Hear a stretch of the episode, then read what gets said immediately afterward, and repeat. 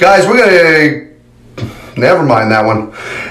I'm Jay Geronimi. I just launched a new YouTube channel called Wrong Plays, where I recently took all the McDonald Land characters, put them in the GameCube game WWE Day of Reckoning, and wrote some theme songs for them. I also make music as All Hallows Evil, allhallowsevil.bandcamp.com. The new EP is The Grifted Age. It's very good. It's pay what you want. I know no one has any money right now. You can also listen to it on just about every streaming service. So I'd love it if you listen to it. Uh, once again, I'm Jay, signing off. Thank you. Do I look like I'm laughing?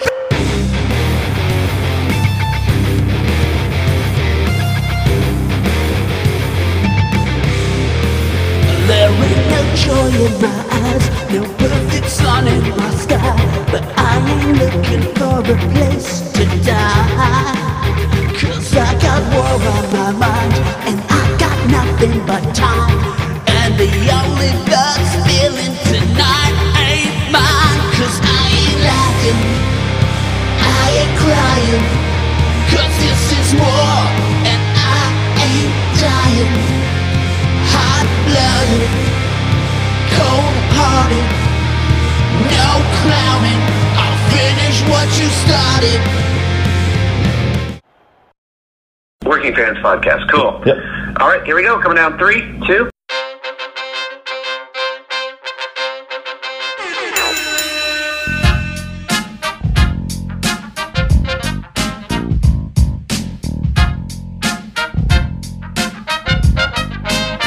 Welcome back for another week of the Working Fans Podcast. This is AJ. I'm the former wrestler. We've got Dave, the ultimate fan, here with us as we do every week. Our producer Joe may likes to make us sound good and makes us look way more professional than we actually are. As always, you can find us on Twitter. That's at Fans Working. Facebook, Working Fans Pod. We've got email where you can reach out to us and please contact us to let us know what you think of the podcast and for any ideas that you might have. That's Working Fans Wrestling Pod at gmail.com. We're on Instagram where you can keep up with us at Working Fans Wrestling underscore pod. And then you can now listen to us on all major platforms, including Anchor.fm. We're on Google Podcasts, Spotify, Breaker, Overcast, Pocket Casts, Radio Public, Apple Podcasts, and you can actually check us out on YouTube. Now, it's important when you go onto the Apple Podcasts and YouTube, hit that subscribe button, give us a rating, let us know what you think so you can help us out and we can continue to do what we love and bring you guys in as fans. Ladies and gentlemen, we're back again for another week of the Working Fans Podcast. It's me, AJ. I'm here to shoot straight, and we've got fan extraordinaire, Dave. What's up, Dave? Woo! What's causing all this?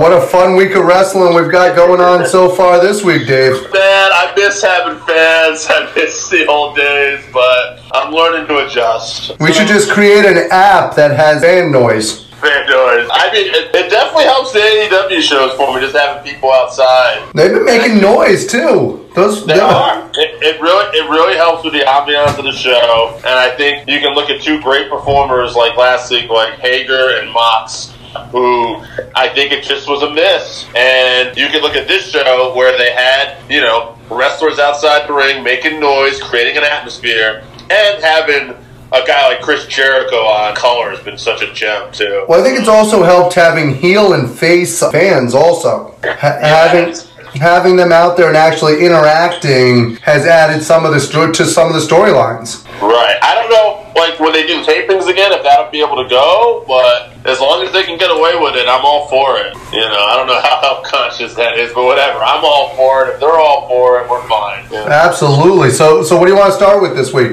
Well, well, I talked about AEW, but let's start with NXT. I haven't been uh, on. I, I briefly checked out some websites this morning, but what's going on with Finn Balor, man? Did you hear anything? Because he was missing. I have not heard anything from Finn Balor so far. Yeah. That is a very weird storyline. I don't know if they're playing up that he's just disappeared or he got attacked. Maybe the guys in the Bronco took him. Well, I wanted. I, I had that written down this week, so because that's something we hadn't really discussed because it's been like a little quick thing, and they've been like taking random people. I want to say it was like Raul, Raul Mendoza and Joaquin Phoenix. Well, well, they've pretty much taken unsuccessful people so far. Last night, last night was the first time they tried to grab somebody who won a match. and it didn't work out for them. Apparently, they're better off going after the jobbers. right, right, right. You know, Fantasma was like, nah, son, I ain't getting in there with you. My Uh, yeah, he roughed them up pretty easily. He didn't have a problem. He reversed everything. They had to sneak attack. He still was like, nah, we ain't doing this.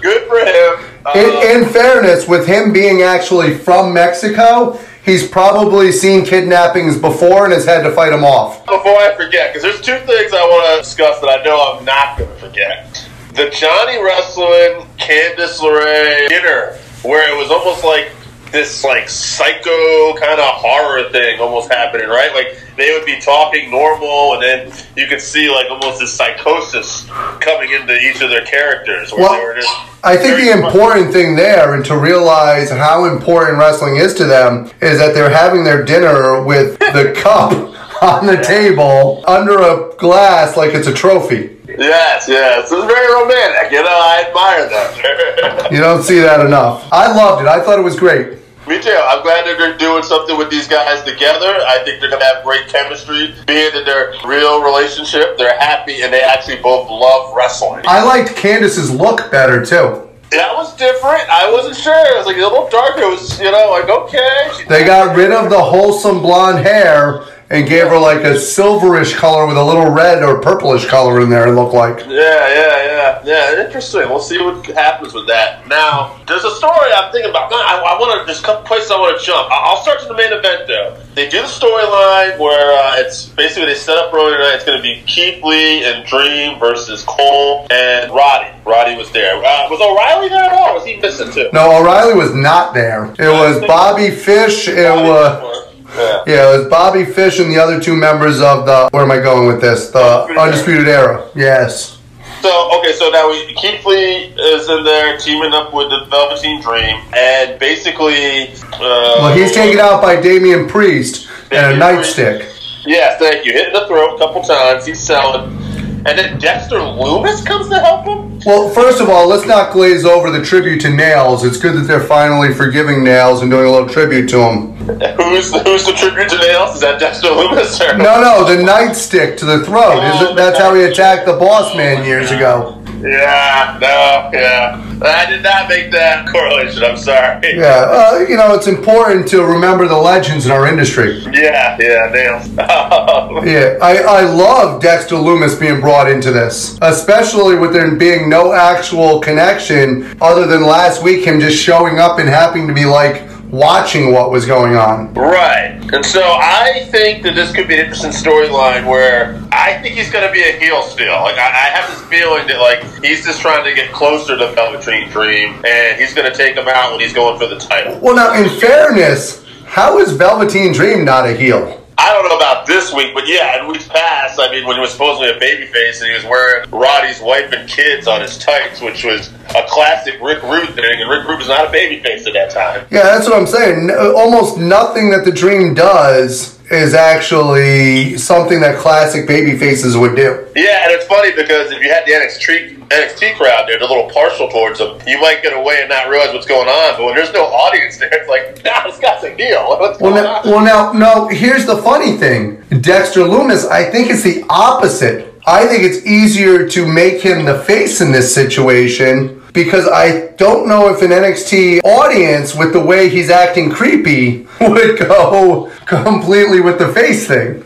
No, I don't think, I think they would crap all over him, honestly. Yeah, I don't think he would get the, uh, Yeah, so so I think it's a good opportunity for the crowd to get used to him and to realize, hey, okay, this this is the creepy uncle who we like, but nobody else might understand before he gets in front of the crowd. to me, the big thing of the night was I just want to know what do you think? Drake Maverick, work or shoot? I'm thinking it's a work now, but I mean, we'll see what happens. Or, or he's legit going, and they're actually just playing this up, and they have his blessing, and they're trying to make the most of it. Well, he's the only person I know who was released who has at least three future matches. Right, right. And and they're playing it up. They played this video from Instagram, and they're playing this in the storyline. I think the whole thing, including the video from Instagram, is a work. Of course the work. What are you, fucking Mark? It's all work. I'm thinking it's either a work from Instagram or they saw what he did on Instagram and they're like, well, fuck, we can't find it. Well, well, here's why I think the Instagram is a work. Okay. Because even though it was posted, he still had these matches already scheduled. Well, he did say in the Instagram post he he thanked them for letting him still wrestle and compete in there. And that's my point behind it is nobody else who was released still has matches. You know, but here's the thing: when they first announced it, like I wasn't surprised because I'm like Vince isn't paying attention to no cruiserweight tournament going on in NXT. But you know, and then I saw the Instagram video and I'm like, hmm, no, I don't think he would be involved in something like that. Dave, to, to quote, I'm going to quote a wise man here, and I'm going to tell you, it's all a work. Yeah, I, I, I'm, I'm, I'm agreeing. I'm leaning towards the work. I'm just, you know, when did the work start? Is I guess the question. They started working us from the day of the cuts. yeah, well, we're gonna find out at some point, I guess. I mean, know. So, what? Where does it go? Does he lose all three of his matches, but then they feel bad and they give him a job anyway because he's so competitive? That's exactly what they're going to do, and then they're going to rehire him to try to gain sympathy from the WWE NXT audience, which is all of a sudden going to make them look like the good guys for rehiring this sad person. I will say this: it makes it a little more interesting as matches, and we'll see where we go from this. Who do you see winning this tournament right now out of the field? It's either going to be Kushida, in my opinion, or uh, Phantasmo. Yeah, I, I agree. I think those are your two definitely. If I have a dark horse, watch out for no longer Gentleman Jack. Yeah, I liked his performance last night, even though he lost. I thought he did great. Yeah. Um, here's another thing I want to mention from last night on NXT. Now, I had not watched backstage beforehand, so I didn't know anything that they had talked about the night before. So, watching TV, and I actually got up to get a drink, and I'm thinking to myself as I got up to get a drink, I haven't seen Mia Yim. I'd really love to see, you know, Mia Yim going forward, and I would love to see her versus Charlotte Flair. And the reason I was thinking that was because I had just seen the Io Shirai package, and I was and I was like, I would love to see Mia Yim versus Charlotte Flair. So I get up and I go and I get a drink from the kitchen. I come back and I'm watching it, and next thing out is Mia Yim, and they're like, Oh yeah. Last night on backstage, Charlotte Flair was talking about, and Beth Phoenix were talking about how much they would love to see Mia Yim versus Charlotte Flair, and then Charlotte Flair laid out a challenge for her. And I'm like, oh goddamn. A nice backhanded way to do it, too. Like, thank you for making me a star. Now, all these years later, I hope to make you one as well. You're a good little hand. Now she did a great job with being the heel on that, Charlotte, and obviously Yeah. doing the back. But I thought that Mia Yim also did a great job with her facial expressions as she's getting the the backhanded compliment. The wait a minute, what? And then turning it to that evil little smirk of, all right, well we'll see who makes who a star. you know, we're taping this after uh, last night. This will probably air uh, Thursday. Um, Yeah, we're always a week behind. always a week behind. So we'll see what's going on next week. I don't know. I, they changed Killer Kross's name, too. That was one other thing I noticed. I Well, they didn't- just added a first name to it. It's like, yeah, Killian, Killer Kross, or something like that. Uh, I think it's Kadane or Kadane, I'd have to listen to it again. Cadium maybe, something like that. We're going at this raw, folks. So. Well, they added a name to Killer Kross, and they took away a name from Scarlett Bordeaux. But yeah, I mean, uh, Yeah, Scarlett Bordeaux is now just Scarlett. both those two have a great upside in the company as a whole. I could see them doing great in NXT, and I could see Vince loving both those guys. Really? You think a well-built blonde is going to do well with Vince McMahon's? WWE? I hate to say it, but she's. I'm not. I'm more worried about Kross than I am her. Really? Yeah. You think she's got a secure future there? Yeah, I Oh, think. I think.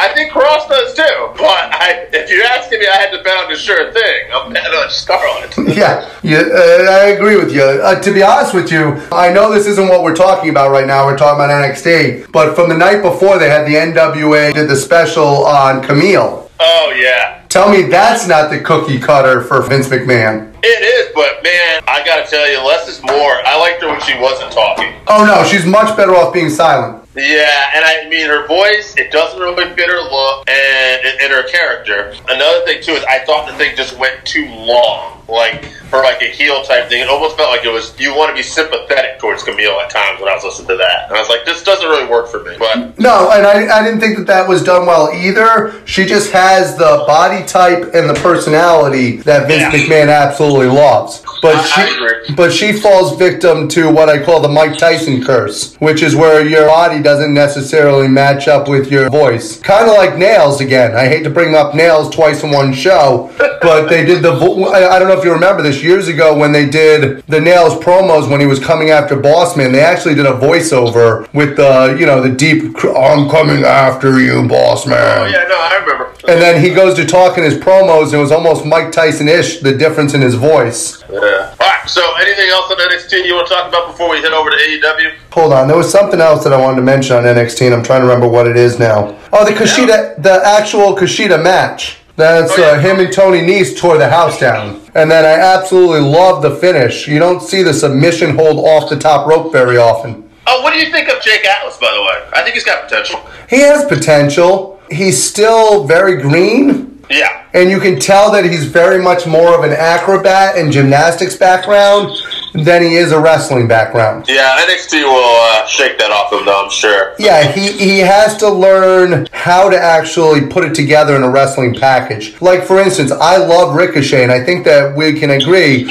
Ricochet is one of the best athletes, if not the best athlete in wrestling. But when he, at the WWE's highest level, he has struggled a little bit because Vince McMahon has trouble seeing guys like that who have tremendous athleticism if they don't put it together in a wrestling package. Yeah, yeah. No, no arguments here. And unless you got like a, unless you're an amazing promo or interview, which he's not. So. Exactly. So, so let's do some AEW, the number one wrestling brand in the world. Well, they were, I, I thought they had a solid show last night. Darby and Sammy, these guys got great chemistry together, man. They try to kill each other every time. I don't know what's going on there with Spears. He wants his money from Sammy, but he's still rooting for Sammy. But apparently, Well- Sammy owes him some money. Now, Sammy had some great moves in that match, and even before the match, I loved how unforgiving that ladder was when he came down on Darby Allin. He, it looked like those two had killed each other. yeah, I really did. I like Jericho in that too. Why do we have a ladder? Why do we have all this stuff here so we don't have any fans? So we can do crazy stuff like this. That's why. Exactly. But I love it when he points out the obvious. Yeah, I think he said it like a week or two ago. Why is there a table out here? So we can put somebody through it. That's why. Instead of instead of actually treating us like we're stupid and like we don't know its place there to do these spots, just come out and say because we want to do these spots for you. That to me is genius. Speaking of Sammy Guevara, while he did not come up on the positive for that match, hmm. he very much did come up with the positive for the dance off later in the show for the bubbly bunch. Uh, I want to ask you. This is not related. Have you heard of TikTok? Uh, yeah, I know what TikTok is. Okay, so you got the whole flip flam. I did, and I got the dance off, the flip flam off. It was fantastic. Maybe someday we'll actually do that for the Working Fans podcast. We'll have people vote on whether or not me, you, or Joe do it the best. Yeah, we had a flip flam. Yeah. I, I, yeah, I think people, I think people would really love that. Bring them that. But Sammy Guevara, absolutely incredible dancer, and seemed like there might be a little heat between him and Jericho when he got the sanitizer. Well, see, Sammy was over this show because uh, he's uh, apparently getting invited to the Matt Hardy compound too. I think that's one of those cases of Jericho saying, "Yeah, I'm not traveling to the Hardy compound," and Sammy getting the vote to go. Yeah, I uh, I like Matt Hardy going back and forth here. We got to see a little broken Matt and then normal Matt Hardy too. Well, I like it because it almost comes across as more of a split personality, Yes, yes. although he does seem to be able to control it. Now, as far as rest of the show, I mean, uh, uh, the main event, I thought it was nice that they did during the week, telling Dustin was going to put his career on. I was fairly confident with this being a tape show that Dustin was not going to lose his career. Re- really, you didn't think he was going to say goodbye with no fans in attendance and on a No tape fan. show? On a show that was taped weeks ago, that he was like, you know what? I think this is the way to call it. Just tell everybody that was my last match. Well, for now on, for now on, fans, it's no longer Dave, it's Nostradamus. Right. Yeah, the main event was all right. I don't. Right. I didn't think they had the best chemistry. For me, the highlight of the main event is Penelope Ford. I think that she is outstanding. I think her timing's good, and I think she's a great heel. The worst thing about the main event is Brandi Rhodes because her timing is not good, and she she just doesn't seem to be paying attention at times. She was all over this show too. She was involved in the uh, Orange Cassidy uh, Jimmy Havoc match. Yeah, see, I was saving that for next, and the reason why is because that was one of the highlights of the night. I agree, and it was different because I think it would have been better. There's a match that would have been better with fans too. It was still good, but they had to pivot a little bit. There wasn't as much the fun, funny kind of stuff that Orange would normally do. It was basically Cassidy. I'm sorry, uh, Havoc beating up Cassidy and jumping him from behind, and then most of the match Cassidy like taking a beating and then coming back a little bit. But I thought it was nice. I thought it showed another part of uh, what Cassidy could do. Well, the reason why their styles work so well together is you have the laid back style taking a beating with the Cassidy.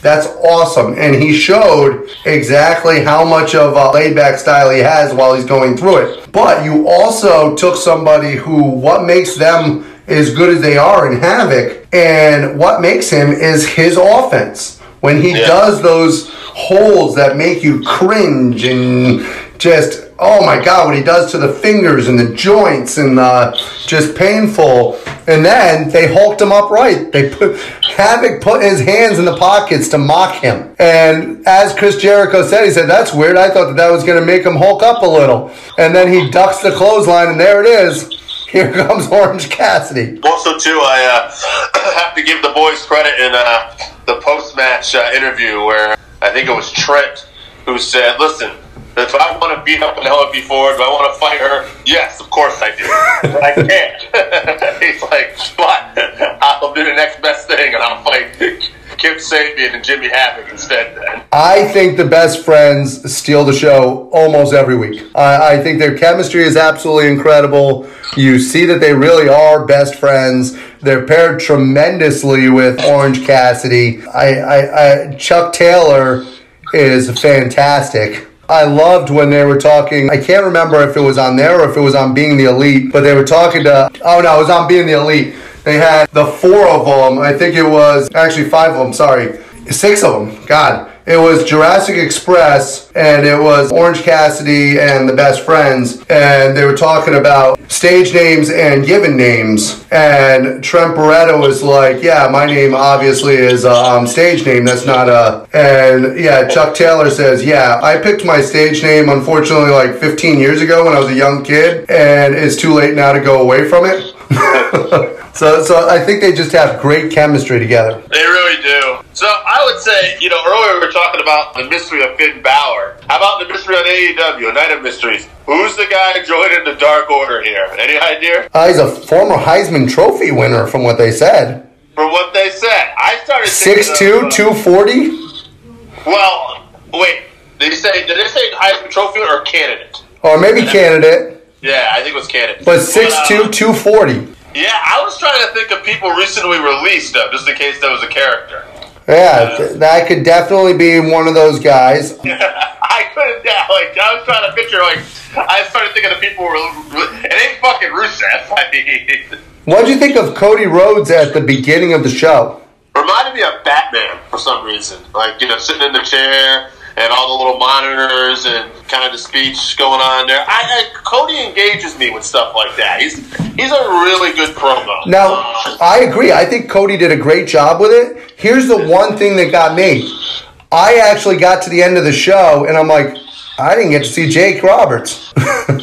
Because every week they've been starting off with Jake at the beginning, sitting in a chair by a campfire or. Right. and I actually found myself missing him this week, not seeing him. Well, there's no art show this week, and and truth be told, too, behind the scenes, Jake's obviously been recording that stuff and sending it in. I don't know how Jake's doing right now. I think he's doing good now, but he was struggling for a bit. So what happened, I guess, was if you hadn't heard, was Jake when he originally went down to do the taping, DDP had told him like, well, you know, if you do the taping, you got to find some place to stay because everything going on, I can't have you back here. And Jake was in a hotel by himself for a few days, and he started tweeting out things like, ah, "This is getting very lonely here. I don't know, I'm doing well, but still sober." And DDP basically said, "Okay, Jake, come back," and he's back at the DDP house now, the Positivity House, and I think he's doing fine. There are reports he's doing fine. Everything's good. He just really needs that. He needs the support. Jake Roberts, without support, cannot do it on his own. And health wise, quite frankly, with the beating that he gave his body between the drugs and the years of not taking care of himself, if he was one of those people that was to get coronavirus, Oh, yeah. he, he would definitely be at risk to um, health wise. So, so I'm glad to hear he's doing well. But he, that might have been a reason why he wasn't on there. And they, they didn't need him. I mean, Lance Archer wasn't there this week, so maybe something down the road, Jake will report something for them again. Yeah, obviously we're going to see Ant Archer next week because it, because uh, he will be facing Dustin Rhodes next week. Well, if they do that next week, they might do a semifinal one week and then another one the next week. You know what I Yeah. mean? Here's another thing, Brodie Lee. Yeah. Great match. I think that he, um, the guy from Gainesville, did a great job of putting him over. I like the interact. Are you going with Marko Stunt there? I, uh, I don't know what Brodie like trying to pick a fight with Marco. That's very interesting. Uh, uh, well, they will be facing each other next week. I saw that. I saw that. Uh, good, good for you, Marco. yeah, I think the taping had Marco versus Lance Archer and now Brodie Lee. Yeah, I do like that they went down a couple athletes from Gainesville, Georgia, at the beginning of the match, but so, but they, I think they forgot one. Gainesville, Georgia. Yeah, they, they I think they forgot a pretty prominent um, athlete. He, he- he's made a pretty good career for himself in wrestling. That's where um, AJ Styles is from. Oh yeah, I did know that. yeah. Well, they probably weren't going to talk about him on the show. They did it. No, no, no, absolutely not. But I just thought it was funny that they went down a list of a couple athletes from Gainesville, Georgia, because his kid was from there. And I was, I'm waiting. I'm like, are they going to mention AJ? I, I think that's pretty much the show, right? Anything else you want to talk about going on? It doesn't really deserve for us to talk about it, but Raw, Raw, I think, was a drizzling shits again. You know, I'm going to disagree a little bit with that. I did thought that um, they continued to get Aleister Black over, and uh, there might have been a few. Okay, so I think this is one thing. You probably didn't like Zelina's gang, Theory, Andrade. Oh, who's the other guy there, buddy? Andrade, Theory, Garza. Garza. Yeah, they were all over the show. However, they were mostly on the show getting beat up. Yeah, and I actually like them as a group. yes. I actually enjoyed the interactions during the match with uh, Aleister Black and Theory because they kind of were alluding back and forth. Byron was hinting at her being conflicted in the match without actually saying why she would be conflicted. yeah. And then obviously she had that interaction with him where, You're a bully, why are you doing this? Yeah, I, I think Black has been like one of the MVPs in these empty arena shows, and kudos. It's one thing that WWE on the main roster is getting right. I, I am glad to see that somebody is looking out for him and pushing him, and maybe Vince is on board now with this guy. So we can. I, I just hope they don't get too positive on him because that's the quickest way to get Vince to forget about someone. it is. It is. Yeah, and I will say this: they're continuing to have Drew go over everybody, so I'll give him that too. Drew's looking like a dominant champion, and he's not really doing anything stupid so far. I enjoyed the Shayna Baszler too, and after that it was pretty much a drizzling shits. Yeah, it wasn't like a great show overall. I, I, I didn't hate it, but it wasn't definitely. It wasn't anything. Yeah, I would want to write home. I, I can tell you this: if you saw this show and you were coming home from a late shift on a late night, and you said, "Ah, "I'm going to try to watch this," I can see where it might have been tough to watch. Yeah, it was irritating me. Yeah. But here's the thing Raw audience dropped again this week. This is the third week in a row with people home from work and out of work and people needing things to watch, and somehow Raw continues to lose more audience members every week. Yeah, but man, I think that's pretty much across the board. I mean, uh, AEW and NXT are both down still too. Oh, wait a minute. They haven't really been losing people. Well, You- they you- did. They bottomed out. It looks like, and they're at where they're at right now. Yeah, they're basically staying in that 680 to 690 mark now. Nah, I think it's a little lower than that. I think it's around the low. Maybe you're right. I thought last week was 683 to 692. I don't know. NXT won by a couple thousand. Yeah. I thought they had the 692, You but, might be right. but they lost in their geogra- in their um, demographics. Yeah, they lost in the important 18 to 49. A lot of older people watch NXT, which makes no sense to me because it's like the older people you like would know about WWE. They, you didn't you wouldn't think they'd be interested in NXT. Well, the good news for there is good news for us out of this, Dave, and we should thank the fans for this. Our demographic is right where you want them. Right, right, right. We, we, we do not have the 60 to 70 year old market. No, we do not. No, we do not. We got to see that this week. Yeah, we don't have the 18 to market either. We're kind of in the middle. So Hey, that 18 market's coming. I know how well you do flirting with those girls. I'm trying my best out there. I'm working the fields. this coronavirus is killing it right now. But, yeah. But fans, we're gonna let you go on that note. We stay tuned. Ke- Listen on because we're going to have a tremendous 531 for you this week. This week we are going to discuss who's got the best drop kick in wrestling. So, Dave, say goodbye to the people, and we'll catch you on the flip side, guys.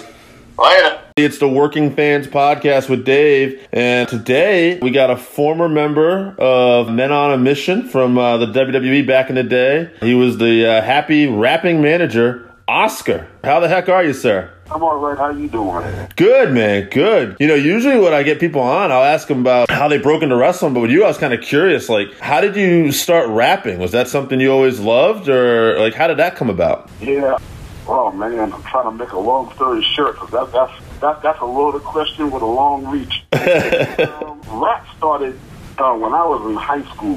It actually started when I was in high school. It started in up like in the Bronx, um, New York, where I'm from New York, from Brooklyn, and you know I became a fan right away when I first heard the first rap that I ever heard. Because before there were records, the raps were on cassette, and um, guys used to have those big boom boxes that took 12 D batteries, and they weighed about 10, 15 pounds to carry them around. A lot of people got bulked. They, they got bulked up just by carrying boom boxes. And you heard the likes of uh, Kurtis Blow and Grandmaster Flash and Oh yeah. and Spoonie G, you know, some of the earliest rappers, and I was just a fan, uh, fan then. And then in Brooklyn, you know, we used to mess around with it. You know, I had one rhyme, you know, back by 1979 that I used to do, and then I started rocking at parties. So we used to have block parties outside where we set these huge booming sound systems up, and we just rock it all night. And some of us that was rapping, we would get on the mic and just rock the crowd outside until the club situation came, and then the records started coming out. And I so wanted to be a rapper making records. It was my passion and my dream. Fast forward when Grandmaster Flash and them started making records, and then Run DMC, and it was and then they started going on tours and all that. Just fast forward in the story, that was my if I had three wishes, it would be to go on tour, to make records, and be a rap star. To go on tour, make records, and be a rap star. Oh, and Genie, to go on tour, make records, and be a rap star. I wanted it so bad. Not about the money. It was about prestige, the clothes, and especially number one, the girls. Right. And that's what everybody was really doing it for, because nobody thought that the kind of money was going to be generated out of this. You just, we just wanted to be popular. I started rapping at this club later on, fast forward into the 80s. I started rapping at this club called Broadway International, and the guy he was a Jewish guy that really liked me. His name was Leon, and he let me get on stage and introduce the act. I used to get booed off stage every week. Get out of here! Even through, even through, even through a, a, um, a wet roll of toilet tissue at me one time. I'd never forget. Wow. It's like, you know, why you just don't quit? Why you just don't quit? Why you just don't quit? But the love of that stage outweighed the negativity until if, uh, until I got better. But it's not that I got better. They just after I guess about a year, they just got tired of booing. They was like, "This man, he, he ain't going nowhere. You broke them down. He, he really wants to let you know, if nothing else, we ain't got to like him, but don't make fun no more. So yeah, I went to, on to you know, did the Broadway International thing, and then uh, what I did was I went. But the New York rap scene was, was really crowded, but my parents moved to California.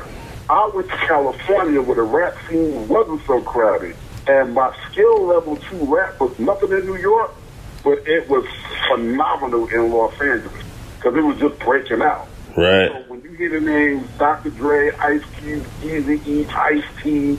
You know, I was all in that. I was all in that West Coast West Coast rap clique back then, where we used to do parties and all that other kind of stuff like that. Everybody branched off, and then what wound up happening was I had got I had rap. I, I used to I, I used to freestyle all the time. I could rap about anything on the spot. And I met a man named Norby Walters. I man changed my life. Norby Walters was an agent to every black group that there was that was doing anything. The Stylistics, the Barry Whites, the Michael Jacksons, and he was their agent. And at, he was coming to retirement. He took a liking to me, and then he became my manager.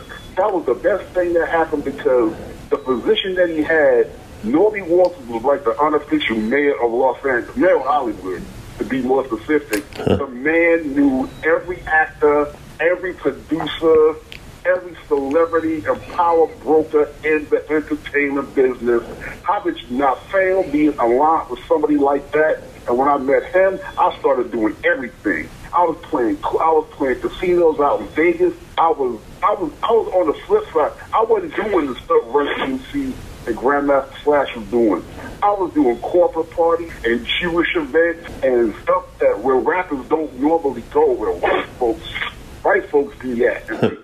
A huge amount of money, and I was becoming an overnight celebrity in Los Angeles because I was always getting written up by Variety magazine, the Hollywood Reporter, and it was a glorious time Wow. doing all that. What time period was this? 80s, 90s? It was from the mid '80s, and then I, and then the, the year where I really broke out was 1990. Because in 1990, the very first big project that I did was the Jetsons had a movie, and I got on the soundtrack. If you ever watch Jetsons the movie, the one of the very last songs was called the Jetson Rap. That's what I did, and I mean, I was excited. To this day, I'm still that's what I'm still proud of. I mean, that's the iconic Jetsons. Right. I did a rap for the Jetsons the movie, and that was fantastic. Gonna live. That's something to live forever, right there. So that's awesome. Yeah, no, it will. Matter of fact, my wife was watching it about a month ago. I mean, it it's a phenomenal thing to put on. You know, if, you, if I ever write up my legacy on paper, that's a, that's a one big pinnacle. Then from then on, I'm I'm, I'm getting to the part where I got the WWE. Then I'm gonna let you ask your last, you know, your next question. Oh, that's right. Go ahead. Yeah. Keep going. You're doing great. after the Jetsons, this producer that I knew in Seattle, he had a production company where he would do like Vegas type shows with dancing girls and comedians, you know, variety shows. And I knew him as he was Greg Thompson. He was another mentor of mine. After I did the Jetsons, he said, you know what, you got the Jetsons out. That's a big thing. I got a show running in Bermuda. And I, Bermuda. Beautiful Bermuda where it ain't nothing but a beach. Hmm. It- I mean, it's, it's, high- it's seven star hotels. And he was running a show at a seven star hotel for the Southampton Princess. And he gave me a contract, flew me out there, and I was working in that show. So I lived in Bermuda uh, for close to a year. I came back and I settled right back into, you know, doing big things in Hollywood. I was rapping, opening things up at the improv for guys like Adam Sandler and Jay Leno and Jerry Seinfeld and a big, you know, big comedy names. Some of the biggest comedy names ever. I probably opened up for them at the improv or some other charity event or something else. I mean, it was phenomenal. I hooked up with, with my favorite comedian who was the biggest comic in, the, in America at that time, Andrew Dice Clay. Hmm. I saw him outside the comedy store, and I did this rap for him, and he asked me, how the F did you do that? I said, I don't know. So he took me, he had eight shows running at the Laugh Factory, which was on Sunset Boulevard. What he did was he would do his show, he would call me on stage, and then I would rap, I would rap the show out down, and everybody lost their mind, and then it, it, it was, I mean, I was like, I'm like, oh my God, I'm with Andrew Dice Clay. I, I'm, with, I'm, I'm, I'm with Andrew Dice Clay right. That's a crazy. You've had a crazy life, my man. I'm eating pizza with Andrew Dice Clay, and I'm getting ready to go on stage with Andrew Dice Clay. This is nuts. I went with Andrew Dice Clay to Las Vegas. He played at Valley. Did the same thing. I was a huge fan when I went to Vegas playing craps.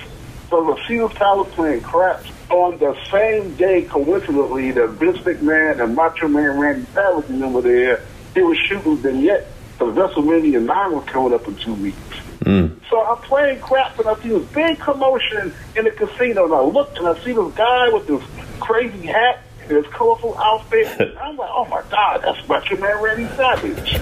I gave the dice to the guy next to me and I said, go rap for Randy Savage real fast. So I said, Mr. Savage, I got a, I got a, a, a singing telegram for you. He was like, okay, go ahead, brother. and then I did the rap and I put Vince, I was like, no, no, no, Macho Man, no other wrestlers, he can't ravage. Talk about Macho Man, Randy Savage, and then goes, goes the man with the plan. Standing right there is Vince McMahon. And, and, and just, just on and on and on. That's awesome. Vince was like, Vince, his mouth was open. He was like, I want you to call me Monday at the WWE headquarters in Connecticut. He said as the elevator was closing, and he said it just like he, he Stamford, Connecticut, just like you him say it on TV. so that Monday, I woke up. I was like, okay, let's see, go get candles for the ladies. I gotta get milk, do some laundry, and oh yeah, that's right. Talk to the man, right? So I call now. uh, When I'm calling, I'm thinking, you know how people say call me, and they don't mean it. They just say, you know. Yeah. His, his secretary at the time was like, "Oh my God, yeah, this is the, the exciting. He's been telling everybody about you. He's waiting for you to call. He's gonna call you right back." He called me ten minutes later on the plane.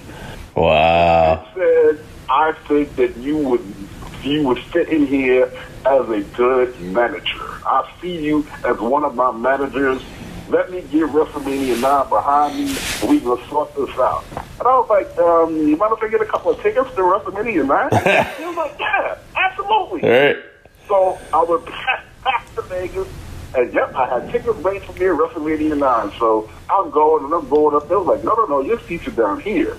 My seats was in this red carpeted VIP section, and they sat me down next to Luther Vandross. Whoa what was the lady? Well, I actually remember her name. Unforgettable oh. historian. I, I should remember the name. It, it, it, it, it, it, it, it comes to me. So anyway, yeah, so I enjoyed WrestleMania 9, went home, and about a month later, he called me, flew me to Stamford, Connecticut for a meeting. Mo and Mabel were there and that's the rest of history. So that was the first time you met Mo and Mabel. Okay. Yeah, see, Vince didn't know at the time who he was going to put me with. I mean, I knew it was going to be somebody black because that made sense. I don't know it was going to be Mr. Or, or, or, or, or somebody like that, but nah, they took the time to um, to wait. They they had tape on Mo and Mabel from the USWA Right. in, in Memphis, and, and yeah, he got them out there, put us together, and Harry, uh, Vincent Creative had already came up with the game plan already. They knew the kind of outfits they wanted us to wear. They had the name Men on a Mission, and they told us we were going to be Mabel, Oscar, and Mo. So you start right at WWE, but were you always a fan of wrestling? That's another story. Okay. So my stepfather had a knack of knowing on television what me and my brother would enjoy if, if, if he was watching it. So, you know, like one time he would call us in and sit up down and say, look at this. And it was Abbott and Costello meets Frankenstein. And I was like, oh my God, yeah, that's Frankenstein, Dracula, the Wolfman. We love this. So one night, one Saturday night at midnight, he called us in and sat us down, and wrestling was on. And that's when I fell in love. We all fell in love with wrestling. Bruno Sammartino and the Iron Sheik, Skandar Akbar and Andre the Giant, and the list goes on, and Bob Backlund. And uh, we just fell in love with it. And then a couple of times he took us to Madison Square Garden to go see it live. And we had so much. We had nosebleed seats, but it was so much fun. Now, let me tell you why this is pinnacle, and now I'm going to bring in my best Howard Finkel story. All right. Howard Finkel was the announcer at Madison Square Garden when I was nine or ten years old. Used to go see it live, right? You hear how Finkel, ladies and gentlemen, Bruno Sammartino. You know, I'm Howard Finkel, and I never forgot his name, but that's a Finkel. That, that's a, that's a strange name. Yeah. How about years later at WrestleMania at WrestleMania 10, I, Mo, and Mabel were going against the Quebecers for the titles, And it just hit me that night. I'm like, I used to watch this guy from the nosebleed with my father and my brother, and now he's getting ready to introduce me. That's wild. Any, any wrestler, uh, and, I, and I, I would imagine that story is not so unique to me because every wrestler who ever used to go and, and, and, and hear the, and hear the, uh, the, uh, the OGs being announced by Howard Finkel, and then Howard Finkel announcing their name, that's got to make you feel something because it did. Because WrestleMania 10, when I came out that, that, that curtain, I could look up at the nosebleed seats, and I would imagine my father, brother, and me looking down at me now. Yeah, and, and yeah, being from Brooklyn too, and it's WrestleMania 10 at the Garden. Yeah, I mean, and that was such a fun because I got to do my first music video outside on location at the Garden. Prior to that, you know, and I mean, it, it was it was like a it was what I wanted becoming a rapper twenty times over. I made it like Run DMC and Grandmaster Flash and all my idols, but I made it on the flip side in another way. Yeah. That, that had me stand apart from everybody else in the rap industry, and I and and and, and I come to I come to find out that I'm respected a lot from those cats for doing it. Because my idols, Melle Mel, I saw, I saw him again down the line when I was still in, and he told me, like Chuck D of Public Enemy told me they were fans. I'm like, well, it's because of y'all that I'm doing what I'm doing. Matter of fact, I owe y'all 10 cents every dollar I've ever made because if it wasn't for y'all, I wouldn't be doing this.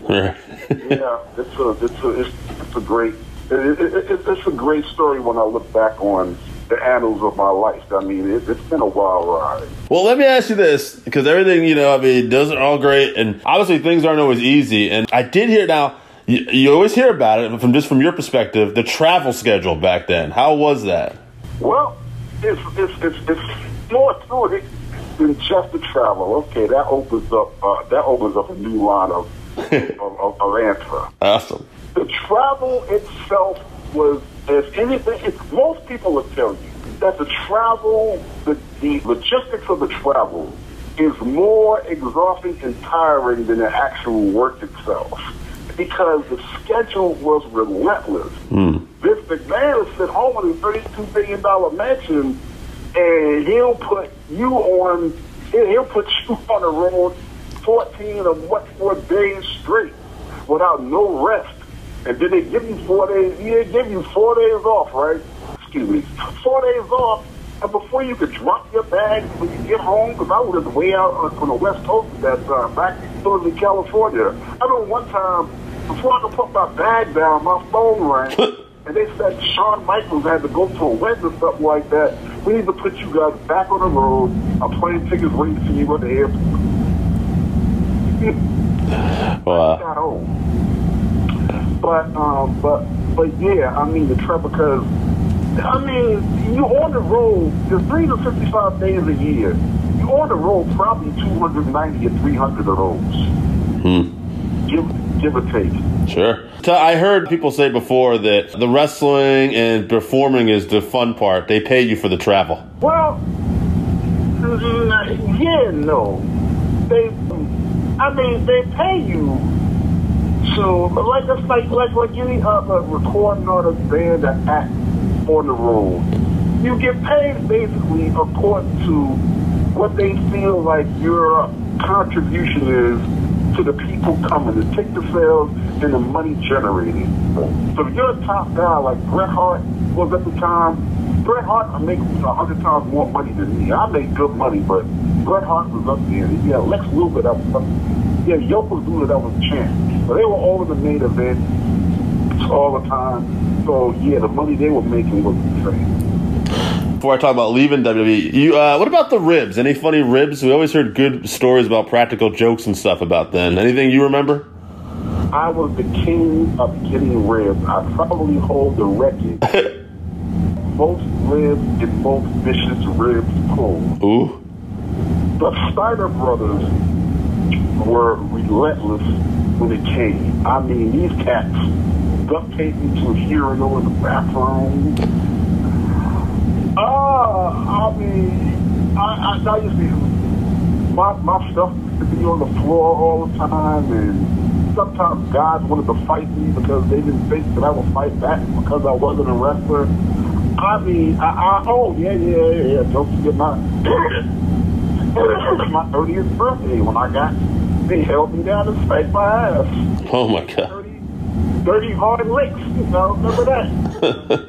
it, it was just yeah, it's it's just a lot. But I wasn't the only one. I mean, Lex Luger used to have like these two thousand dollar suits, and from what I understand, he used to come back from the match and find his suits stapled to a wall.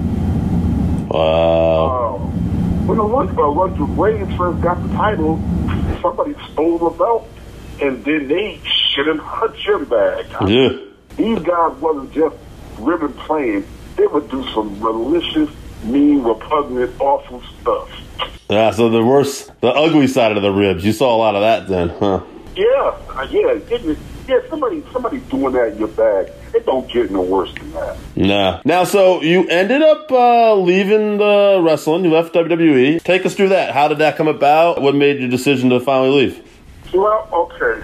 I was I was about burnt out. Maybe I needed about three months off. I could have got regenerized and came back. I was, but I, was- I was I was burnt out. I mean, two two years and change, uh, relentlessly on the road. But what what what uh, what, what came to a head was Men on a Mission was popular, a great baby face team with a lot of fans, and a really good positive gimmick. Now, throughout my early rap career, and the way I've always lived, I always lived my life positive. You know, you don't won't know you won't never saw me drunk because I don't drink, never had. You're not gonna see me smoking. And when it comes down to youth, youth is my passion. Stay in school, stay out of drugs, and live your life positive. Hmm. And I had a great platform being on television to impart that to you know, a whole lot more kids than if I was just plain old, you know, just plain old Greg, which is my real name. Hmm. Well, what happened was the idea came to turn Men on the Mission heel. That's what they wanted to do. They wanted to take us and, you know, and turn us from baby babyface to heel, be a heel tag team. That didn't sit well with me for a few reasons. But number one, I know Vince knows what he's doing. He's the master at it. But I really felt strongly that, okay, they're gonna turn them, turn, turn, turn everybody heel. You know, and and Mo maybe wanted to be heels. They never wanted to be babyface. That was impact. I thought that it was the wrong time to do that. That was my opinion. But what the thing was was because of my positive stance and my positive stature, I was never going to go on television with those many people watching me and be negative. It just wasn't in me to do it, and that was that. That was that was the split. That's when I was, you know, pretty much done. After uh, WWE, did you do anything else with wrestling, or did, was was that it? Did you move on to something else? I left wrestling. Um, I left wrestling, and I went straight into um, I went straight into radio. I was on one of the biggest radio shows in Chicago called Mancow's Morning. Oh yeah, yeah, yeah, yeah, yeah. No kidding. Now I saw you. I want to say in 2017, you did a rap for something to wrestle with, like a live show with Bruce Pritchard and Conrad. Oh, good. Okay, I was in Boston doing an interview. Yeah, Um, that's where I saw you in Worcester. So yeah, okay. yeah, with a guy named Dan Marai. I, I was doing a TV thing, and he told me that next night that Bruce and Conrad, because I didn't even know, I knew Bruce Pritchard really well. Mm-hmm. I worked, you know, Bruce was uh, one of the top executives uh, up there when when I, when I when I was there, so I knew Bruce really well. But he said, so Dan said, you know, yeah, Bruce was doing his show um, at the House of Blues tomorrow night. He said, you should come up there and, you know, and, and, and rap. And I was going to be in town, so I was down. So I, I, uh, I went and I went backstage and I saw Bruce. And, um, you know, Bruce knew I was coming to rap. Bruce was like, um, do you want to, you, you, you want you rap and open the show? I was like, uh, okay. so that's how that started. So uh, from then on, I did about I, I did about ten of those. They were all a House of Blues. They were all sold out, and it was it, it was one of the biggest ways in 2017 for me to at least get my name really really back out there. Yeah, it was awesome. You did great, man. It was good seeing you there. It brought back a lot of memories. What are you? Uh, you doing anything right now? I know it's probably hard to do things right now with the damn virus out there, but you know. Well, you know about CovidCon coming up in here, right? Okay, yeah. Uh, myself and Hurricane Shane Helms and a bunch of big names, and uh, we're going to have and um, and this guy that came up with it, um, and Kenny Casanova, that did uh, Kamala's book. Okay. Uh, they came up with an idea since we can't really socialize right now, is to do a virtual comic, to do a, a virtual wrestling convention. The same way we do them, but we're going to do it all online. Q&As and, and interviews and, and, and all kinds of stuff like that, a whole bunch of activities that people can, you know, look at safely at home. And, uh, you know, panels and all that stuff that you have at a convention, we're going to have it online. That's going to be May 2nd and 3rd. I think I'm on sometime on the 3rd. I just don't know the time yet because they haven't told me what time I slotted. But Shockmaster is to be on. Yeah, there's a whole bunch of big names that are going to be involved. I think Barry Darsow and, and, and um, Barry Darsow and them are going to be in, involved. Yeah, it's going to be huge, and it's going to be a virtual wrestling convention, and we're all part of this, and I'm going to be on May 3rd. Awesome, awesome. We'll promote that when the episode drops. We'll put a link or something on Twitter too. That's great, man. Yes, it's called it's called COVIDCon. COVIDCon. Um, if you look up COVIDCon, Wrestling Mark at COVIDCon, and it'll give you all the details.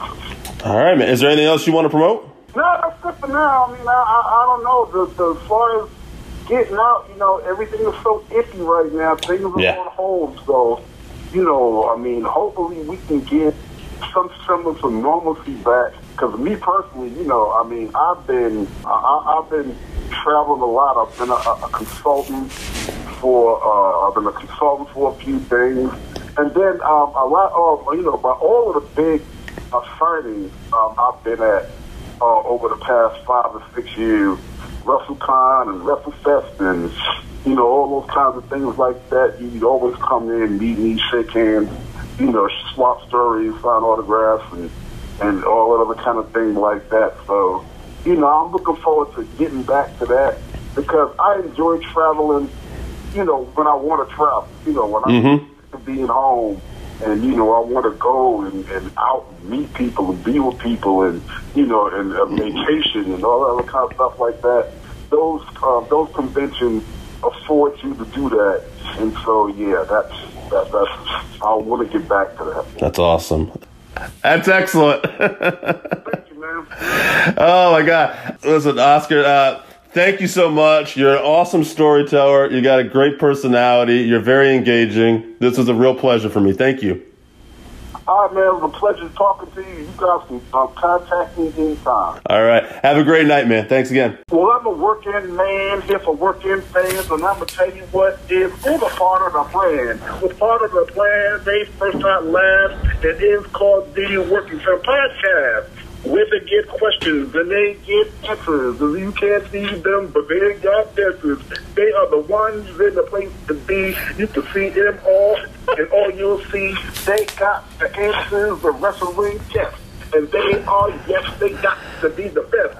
The guy got a voice of out of this world. He be rocking and rocking the girl. So I'm going to say it like this.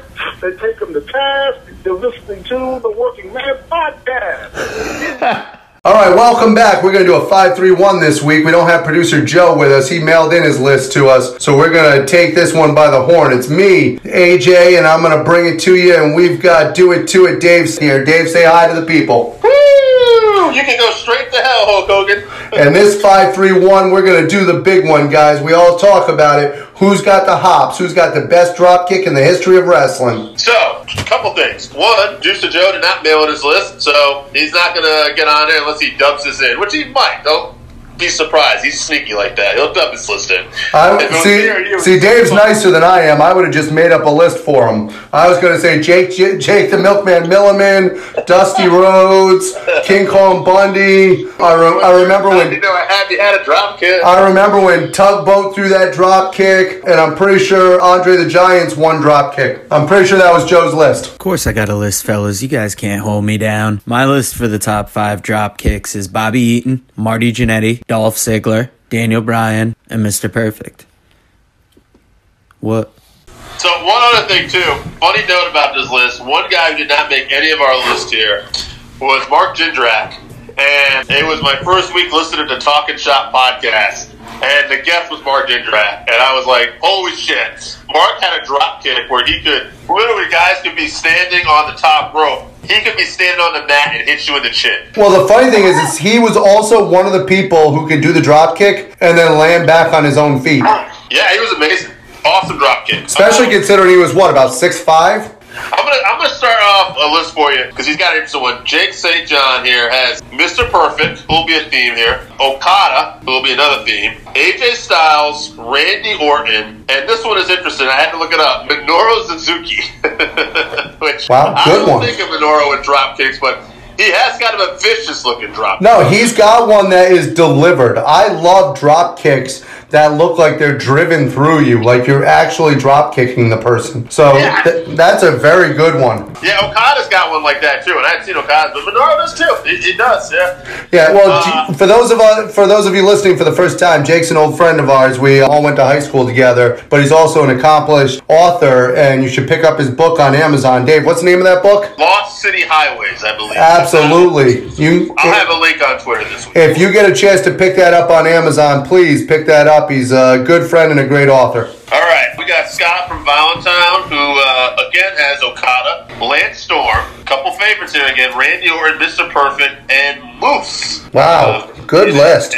Yeah, big drop kick. I, I'm a little upset that I don't have Lance Storm on my list now. That that is a hell of a list. Yo, so let's go to Zach St. John, Jake's brother, because they usually have a lot of similar people on the list. And I'm seeing Lance Storm, Okada, Dolph Ziggler, Curt Hennig, and AJ Styles, who probably didn't make this list enough. AJ Styles is a hell of a drop kick. He does. He has a hell of a drop kick. Once again, Zach being the baby brother of Jake, he's got red hair like Dave, so he doesn't have a soul, but a hell of a nice guy in his own right, and a great list there. AJ Styles, incredibly underrated, great drop kick. Uh, once again, sad I didn't get him on my list, but we can only fit five people on the list for Christ's sakes. And we're doing this, you know, sometimes we're like, you know, we're forced to do it really quick. So, all right, let's go from AJ to AJ. AJ, what is your list here? Wow. Okay. So, I, as we talked about, I did not put Lance Storm or AJ Styles, I'm regretting both of those. However, I did go classic. I went with one of the great drop kicks of all time, Jumping Jim Brunzell. I mean, the man's name is Jumping Jim. If he didn't have a great drop kick, he would have been screwed over. Got White Lightning Tim Horner. Tim Horner could deliver a drop kick. He's another one of those guys who it just seemed like he could fly on his drop kick. One of the best technically sound ones I've ever seen. And once again, a person who looked like he was driving it through you was Mr. Perfect. He always looked like he was jumping up there and just driving his feet through the person. And the difference between him and some of the other guys on the list, once again, is the size bracket. Mr. Perfect a little bit larger than Tim Horner or Jumping Jim Brunzell. Now, speaking of larger guys who throw a great drop kick, my number four guy is Billy Gunn. I don't think Billy Gunn gets mentioned enough at being 6'5 and 260 pounds for his athleticism and what he can actually do. But he got great air, and once again, it looked like he was driving those feet through people. My number five is to me one of the greatest technicians in the history of wrestling and somebody who I think just doesn't get the recognition he deserves. And that's Brad Armstrong. No matter what incarnation of Brad Armstrong there was, he could throw the picture perfect drop kick. Always right on the chin, always crisp, never saw him slipping up. And it's just a beautiful thing to watch. Now, I, first off, points for putting Horner and Armstrong on there. I actually just watched the match with the Lightning Express the other day. Great tag team. Uh, great tag team. Underrated. Randy, Randy Oscar's list here. Randy Orton, Brian, which I'm thinking he means Daniel Bryan or Bryan Danielson. I forgot to check. Dolph Ziggler. He probably meant Brian Armstrong. You don't think he meant Brian Armstrong. AJ Styles. A lot of, you know, lists we're, we're seeing here. AJ Styles is actually on this list a little more than I thought, which is he should be. He's he's great. Then Okada, a reoccurring theme. I'm, I'm going to be in my list. Like you, we're the veterans, I think, of this list. We both recognize Jumpin' Jim Brunzell. Awesome drop kick. One guy that nobody else has on here, I have on here. He's not necessarily going to be your favorite wrestler. He was known mostly as a mid carder. But you're going to agree with me when I say this. Outstanding drop kick. Paul Roma. Oh, absolutely. Yeah. Yeah, everybody's least favorite horseman. he might not have been your favorite horseman, but he had a hell of a vertical. Yeah. Another guy who had a good drop kick not on this list mentioned by was Bob Holly. Bob Holly had a good leap, and he'd like to knock you out with it too. Oh, absolutely. And then Randy Orton and Dolph Ziggler. Yeah, no, great list. I had most of this list already here. Looking at the votes, uh, you know, we normally narrow it down to three. I'm going to do a little tournament bracket style here based on who had the most votes. Yeah, well, let's face it, we don't have to really follow the rules. The guy who likes to follow the rules isn't here this week. you know what? we got the keys to the house. you know what happens when we run this show. Number one mass wrestler of all time, Kane. Not the Ultimate Dragon, not Rey Mysterio, Kane. Wait till they see who wins the drop kick. I should have never gave y'all dudes money. Well, I don't. I mean, like, uh, if you had listened to last week's episode yet, because it dropped today, but me and Joe ended up picking John Cena as the number one U.S. champion of all time. So, Yeah, yeah, I heard that. afterwards, I'm like, you know, he was a great U.S. champion, but number one, Yeah. I think we didn't do that one right. Yeah, yeah, I heard that one. All right, so first round bracket. I got I got four people here in the first round bracket. I got who had the better drop kick, AJ, Mr. Perfect or Dolph Ziggler? Oh Jesus! So now here's here's what we're gonna do, or in my opinion, Yeah. Dolph Ziggler to me is almost a copy of Mr. Perfect's dropkick. I It's, it's like he watched Mr. Perfect's dropkicks and emulated it. So for me, you got to go with the original one here because he's clearly trying to pay homage to Mr. Perfect. Well, so Perfect could just look like he's going to drill you in the face with it, and he had that tremendous stand and drop. And he's well. and he's 40 pounds heavier than Dolph Ziggler. I, I mean, I don't know, but he, yeah, he's definitely. Uh, I'm going to agree with you. Now, see if you follow my logic on this one. All right. I can't wait. Remember- all right, we have AJ Styles versus Okada. Ooh. Based on the list we got here, I want to say we had four people pick Okada for best dropkick, and AJ Styles had three. Now, so when we match these two up, and you take technique and everything versus each other and styles and how to deliver, I went with the fact I went with AJ Styles because I like him better. I Oh. think that was the way. Okay, so first off, if we ever start a promotion, and fans, please let us know if this sounds good to you. If we ever start a promotion, the first main event I want, AJ Styles versus Okada. Um, Sign me up. now, I'm going to disagree with you.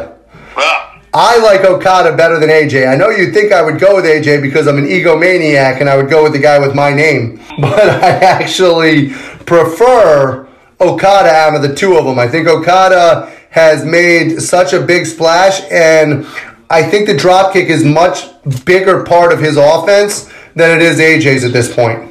Now you're saying you like Okada better than his dropkick, or do you like Okada the performer overall better as well? I like Okada as the performer overall.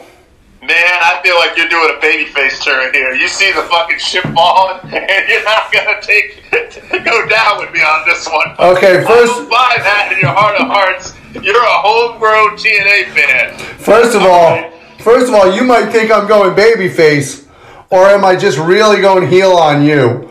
Maybe. Here's the ultimate test: Okada versus Mr. Perfect. Who you picking? Oh Christ! I didn't know they were in the same bracket. Uh, that's it. We're going to the finals.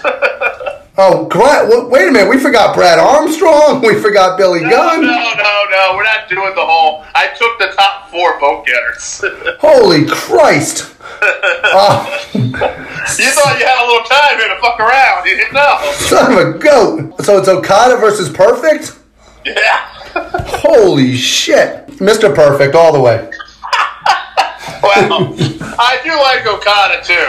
But like I said earlier, I was going to go for AJ Styles because I liked it better. I like Mr. Perfect and I like AJ Styles better. So here we go. Biasness. In the end of the day, this was the perfect 5 3 1.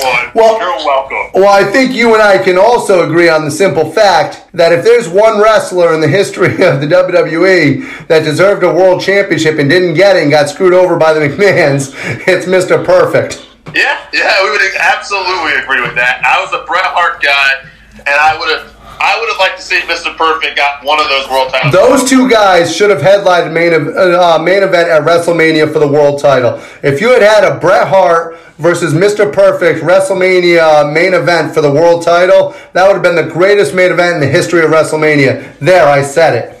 No biases here, folks. Mr. Perfect, best drop kick of all time. Guys, if you- like it, kiss our ass. Yeah, and if you disagree with us, you know where to find us. We're all over Twitter right now. You can email us, send it in, let us know what you think, and please keep letting us get your list for the 531 because we love debating with you. We love putting them in there.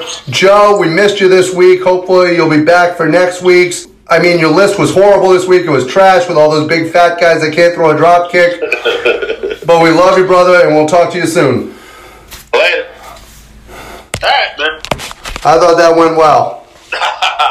All right, so that wraps us up for this week. Thank you again for listening to the Working Fans podcast. So, as always, you can find us on Twitter at Fans Working. Our Facebook page is Working Fans Wrestling Pod. We have email where you can reach out to us and let us know what you think also. That's Working Fans Wrestling Pod at gmail.com. Follow us on Instagram, Working Fans Wrestling underscore pod. And then, as always, please continue to listen to us on Anchor.fm, Google Podcasts, Spotify, Breaker, Overcast, Pocket Cast, Radio Public, all your major platforms. If you're following us on Apple Podcasts, which we are also on now, and YouTube, please make sure you subscribe and give us a five star rating. It helps us bring you these podcasts where we get to talk to you and talk with you every week.